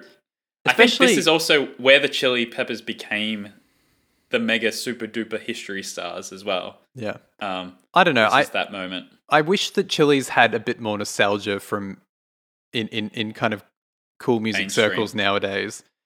Mm. You know, um, because they're very much a band. You know, I'm not comparing Radiohead to Red Hot Chili Peppers in terms of quality, but you know, I am. that was what I had here actually. in terms of bands that I was into at this period when I was learning how to play guitar, and I thought the '90s music, '90s alternative was like the holy grail of music of perfection. Was there was there stuff in like I don't know, slight counter argument for a second. Was there the guitar stuff in two thousands going on? what do you mean? Sorry. Like what's the the two thousands guitarist what do you bite your teeth into? Sink your teeth? Man, Probably two- like the 2000 the strokes. is- Yeah, that's uh, true. Like early vampire weekend. Yeah, actually, I think you've got if you're looking at you've got main like rock was the mainstream genre in in the 2000s. Continued, you know what I mean? Stuff like yeah, what's that? Like, like I- Nickelback. I, was, yeah, I, I was Um, going to say Nickelback. Like I love the song "Lips of an Angel," but like yes, that, was literally what I had in my head. that genre. amazing. You know, and you've got like Kelly Clarkson doing rock songs and all that. Like all the Yeah, pops people were doing rock songs. You know what I mean? And Avril and stuff. Yeah. Um, but Yeah, Avril. the actual, I guess, rock music that people thought was like interesting was probably the indie, the indie scene, I guess, and stuff like yeah, like the Strokes and that kind of. It's so strange to think that like Sound of Silver was going on at the same I time know, as hilarious. like Kelly Clarkson, yeah, and we were just like not aware of it, and yet it would become such an influential yeah, uh, album in our lives. yeah. So Um, funny. But I, I think it's interesting comparing that sort of guitar music, like the Strokes, um, uh, and, and you know whatever kind of indie stuff was going on with the '90s stuff. Like it's definitely a different aesthetic. It's it's gone from jam and looseness into like more tight and restrained playing, I guess. And that's the That's thing. what, like if, that's if very much like what a Vampire Weekend are to me. You know what I mean? yeah. Um, sorry, go ahead. but it's like a res- you know it's funny because band music band music's obviously not dead there's always going to be like a, a, a following for it but not in it's not in the mainstream as much right so you don't really get the same kind of responsiveness to the last genre uh, last era of that style of music if that makes sense you know that like if, if we can compare 2000s to 90s and 90s to 80s and 80s to 70s i guess but it's band music is now more reflective of Band music's affected by yeah pop music and like synths and um, like rap and stuff like that. I guess Mhm. it is pretty weird that like like it feels like rap was the the dirty secret, which was like it was the most accessible genre all along, but it just started behind the eight ball. Do you know what I mean? Yeah. Yeah. Like it because it's like they in the '90s they didn't want to believe that rap was going to be the biggest thing ever, and then Well, it's funny because, gets, yeah. like I was saying at the start, we were into rap music. Some of it good, some of it not very good, but nonetheless, it was like a sideline genre. You know what I mean? It wasn't, and like going at, niche. yeah. still. So being at high school and being to rap, listening Oh, to it's an rap, identity as Yeah. well, right? Like you were into rap music. yeah. So exactly, listening to rap music at in high school, you know, people were like, "Oh, you listen to rap music." You know what I mean? It wasn't the biggest genre in the world. Like now, everyone listens to rap music. It's the it's the it's music. Music is rap. music is rap music. You know what I mean? Yeah. Um, Um, it's just funny to reflect on like that w- when you're in high school people listen to bands you know and people listen to Fall Out Boy and shit like that and and that was the music, and then listening to rap music was something off to the side. Yeah. Um, is the quick answer for why rap music's so big because it's so referential to everything? Like, it really is a melting pot? Is that. Yeah, I mean, I think that rap music just the the potential for creativity, like it's such a rich genre. Like you know, you can go so many different places with it, which I think is we're kind of seeing. It's the combination of like easy entry level, and I don't mean that in a rude way. I mean that in a way that it's quite easy for someone to jump into that genre. It means that new, interesting things are, are, are, being created that you don't have that barrier of like having to learn how to play guitar and go through a scene and get four people in a room and all that sort of stuff. Yeah. You know, Bands are, you know, difficult, right? but you know, I Bedroom production. yeah, bedroom Is- it's it's the go. But there's still some really cool band stuff, and you go, that's a cool way to to approach the medium. You know, Um, I just wanted to say quickly, I'm very appreciative for the Red Hot Chili Peppers part of my life. I think Yeah. it was, um, it's so good being able to turn this on and remember all the lyrics and stuff like that. Mm-hmm. Yeah. And there's obviously some certifiable uh, feeling songs Mhm. that, um, not just nostalgically, but actually in the songwriting and the, the music. Yep. Are we rating this? Yeah, I think we should. Okay. Um, but then I, I want to give you the floor here. So, Oh. what do you like? What works? Okay. Um, I think that the big plus in all of this is, is John Anthony motherfucking Frusciante. Um, I don't know. Like, it just to me, I'm so biased. Like, it just, I still think it's awesome guitar playing. I think it's great songwriting on his behalf, and I still get inspired watching it. Believe it or not, like, it makes me like I haven't picked up a guitar properly in a long time, but this made me want to play guitar and be in a band again. So I don't know. That's it. And I think you know, there's lots of love in Flea and their interplay as well. So yeah, the by the way songs are all good. Uh, quick diversion. Sorry. Like this is the moment to have the discussion. Who wins? Who wins watching this again? Obviously, you've just laid out the argument for John. Um, plus, well, you know, just to quickly. Also, it's like it's because before John they weren't good. Like they weren't famous. You know what I mean? Like they didn't have the hits and stuff like that. So that's the strongest argument for John. But I want to propose the counter argument to Anthony Kiedis. It, I think it's a little bit. It's not as simple as just saying that John's the reason they're famous, right? Are the Chili Peppers the Chili Peppers with Ant with without Anthony? The answer is no. But then they're definitely not the Chili Peppers without Anthony, and I think also Flea. To be honest, like I think yeah, um, like because you package them. you do But package them. But I suppose yeah. my argument is more just about the fact that like uh, all of the musicians in the band are so supremely talented and i know that there are supremely talented musicians out there who aren't famous as well so is the magic the fact that anthony comes in doesn't know music and just somehow manages to write these sing-alongable choruses that are just extremely hooky and memorable and the, and the energy you know his stage presence is very real as corny as it can be at times And he was like a kind of good looking dude in the 90s. Like he had a vibe. Like he'd be on stage with his shirt off and his tats and he had this like long ass hair. Like it was a look. He was sort of buff. Yeah. anyway, so there's just there's an argument that Anthony Kiedis is the you know, like I just don't think the Chili Peppers, maybe in general, have. I'm just so surprised that they're so famous. Is my point, and yet this concert sort of proves why they deserve it. And I just wonder if you know, is Anthony the reason? Yeah, I, I, I mean, I think so. Um, definitely. I, I, but that's the thing. Like, you can imagine this band with a different singer, like a proper singer, and that sounds like a shitty thing to say, but like you can imagine them with a, a proper singer who was very serious and wrote serious songs and stuff like that. But it doesn't work, does it? You know? No. Um, and maybe that's what sort of is so lovable about, well, especially it's a flavor thing that you like, but I'm just saying maybe it's a, a general appeal is that every instrument and everyone gets their moments in this band, which is so good. And they never, like, because Anthony's limited, it's never like, oh, the Chili Peppers are Anthony Kiedis' band. You know what I mean? Yep. It, like, if there was a, I don't know, what, it's sort of like an auteur of a band. You know what I mean? Like, you know how there is a leader who sort of like Yeah. is the style? Yeah. Anthony Kiedis isn't the style, but then that's to the praise of the Chili Peppers. It's just from the band format as well that you get that more. You know what I mean? Um, you get people come in and go in, and that affecting the sound and stuff a lot more. It's not really up to someone to go. I mean, I guess if you look at like Coldplay, it doesn't really matter who's in the Coldplay. Like, this just going to be making whatever sort of music, you know. Well, Chris Martin is Coldplay. Though, yeah, right? but that's what. Yeah, but like with bands, I guess back in the day, you were more reliant on the actual people in your band, you know. And when people cared more about who the bass player was and who the drummer was and all that sort of shit, like it, it had a, you know, tangible effect on on the music you were making. anyway. That's the argument. I Okay, well, we'll leave it to the viewers to describe if you've made it this Yeah. far. to decide. congratulations. We owe you. We'll buy you a we, beer. we owe you. Yeah. okay, sorry. That's what. What? Okay. I hope they can feel the John. passion in this in this podcast, though. I hope that. I feel like you look at the history, you'd see this podcast like hour 30, hour 30, hour 30, two hours 40. Yeah, I know. It it just makes me think that we should be a Chili's podcast or something. But I, I you know, I was also thinking like what bands do you know the discography that well that you could do this? I mean, obviously we're talking about a concert, but we have uh, something to say about every song. So like how many other artists could you really do that with, you think?